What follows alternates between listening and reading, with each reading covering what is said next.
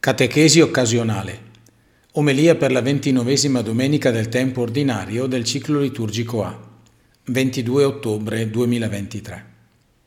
Quest'anno non commento la celeberrima risposta di Gesù sul rendere a Cesare ciò che è di Cesare e a Dio ciò che è di Dio, perché mi ci sono già sufficientemente dilungato tre anni fa.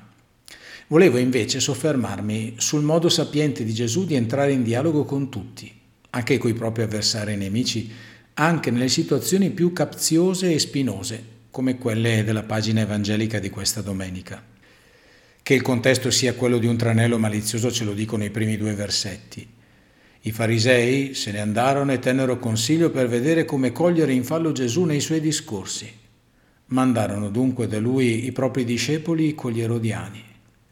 Farisei ed erodiani erano due gruppi, due fazioni agli antipodi praticamente su tutto Eppure qui trovano un accordo, un punto in comune, mettere in difficoltà Gesù.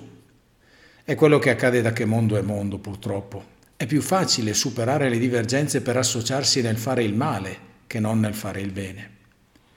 Tornando alla questione posta, la legge ebraica riconosceva la liceità di onorare i doveri civili, compreso pagare i tributi, e comandava il rispetto dei governanti, fossero anche stranieri, in quanto strumenti nelle mani di Dio per condurre la storia secondo i suoi progetti. Basta leggere i brani profetici dell'esilio e post-esilio babilonese da cui è tratta anche la prima lettura di oggi. Allo stesso modo però vietava le immagini e soprattutto l'idolatria, e sulle monete in questione non c'era solo l'immagine dell'imperatore romano, ma la sua autoattribuzione di un carattere divino. L'iscrizione era Divus Caesar. Perciò, in qualunque modo Gesù avesse risposto, si sarebbe messo contro una delle due delegazioni e avrebbe messo in discussione la legge divina o quella civile. Gesù, pur conoscendo la malizia dei suoi interlocutori, non li respinge né li snobba, ma non cede alla provocazione. La sua non è solo abilità dialettica o furbizia. Davanti a certe questioni, anche serie, non si può rispondere con un monosillabo, con un sì o con un no, perché occorre salire di livello e capire che c'è in gioco qualcosa di più grande, la dignità di Dio e quella dell'uomo. Se i cinque cardinali che hanno posto per la seconda volta i dubbi al Papa, pretendendo che rispondesse con un sì o con un no, avessero letto e meditato un po' di più questa pagina, e tutto il resto del Vangelo, non sarebbero caduti così in basso. Tornando a noi, a fronte di quanto detto finora, Gesù avrebbe potuto semplicemente fermarsi a denunciare l'ipocrisia e la malvagità dei suoi interlocutori, invece, come in tante altre situazioni simili, prende l'occasione per aiutare i suoi avversari a mettersi in discussione, a riflettere e cercare la verità. Quante volte invece noi cristiani ci isoliamo dal mondo in cui viviamo con un atteggiamento di spocchia e alterigia? Quante volte ci sottraiamo al confronto e al dialogo con l'uomo di oggi? È vero, spesso le domande ci vengono poste in modo malizioso e non certo per fame di verità, ma dobbiamo imparare da Gesù che ogni uomo è figlio di Dio e merita la sua cura e la sua attenzione. È il nuovo atteggiamento richiesto alla Chiesa dei documenti del Vaticano II che stiamo leggendo in questi anni durante la catechesi agli adulti.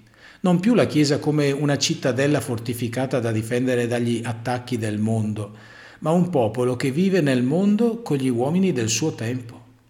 Come insegna l'esordio di Gaudium et Spes, la Chiesa, sull'esempio del suo Maestro, è chiamata a entrare in dialogo con l'uomo di oggi mostrando disponibilità all'ascolto, pazienza, ma anche e soprattutto intima solidarietà col genere umano e la sua storia. Non solo, il testo citato dice chiaramente che non c'è nulla di genuinamente umano che non trovi eco nel cuore di un discepolo di Cristo. Non esiste nulla, nessun argomento, se non il male, che possa definirsi propriamente profano o estraneo al cuore di Dio. Perciò, anche stavolta Gesù ci invita a cogliere ogni occasione buona per fare catechesi ovvero per un annuncio schietto di cosa voglia dire vivere da cristiani nel mondo. Come dice anche l'Apostolo Pietro nella sua prima lettera, siate pronti sempre a rispondere a chiunque vi domandi ragione della speranza che è in voi. Quella di Gesù è una sorta di catechesi occasionale. Nasce cioè da un'occasione casuale, da un incontro avvenuto per tutt'altro motivo, che però, grazie alla sua bontà, diviene utile all'annuncio del regno di Dio.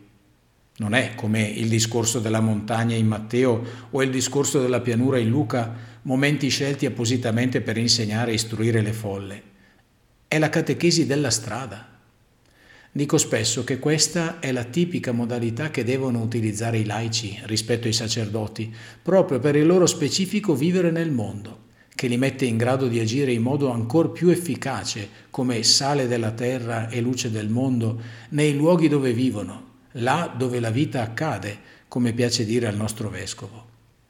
Per vivere questo stile occorre essere cristiani sempre, non solo quando ci si ritrova in chiesa o in oratorio. Non si può pensare di vivere a compartimenti stagni. Se uno è di Cristo lo è sempre, quando partecipa all'Eucarestia e quando sta sul luogo di lavoro, in famiglia o tra gli amici. Per essere veri cristiani non basta pregare, occorre essere buoni cittadini, onesti lavoratori, persone concrete e affidabili, coi piedi ben piantati per terra e lo sguardo sempre puntato al cielo.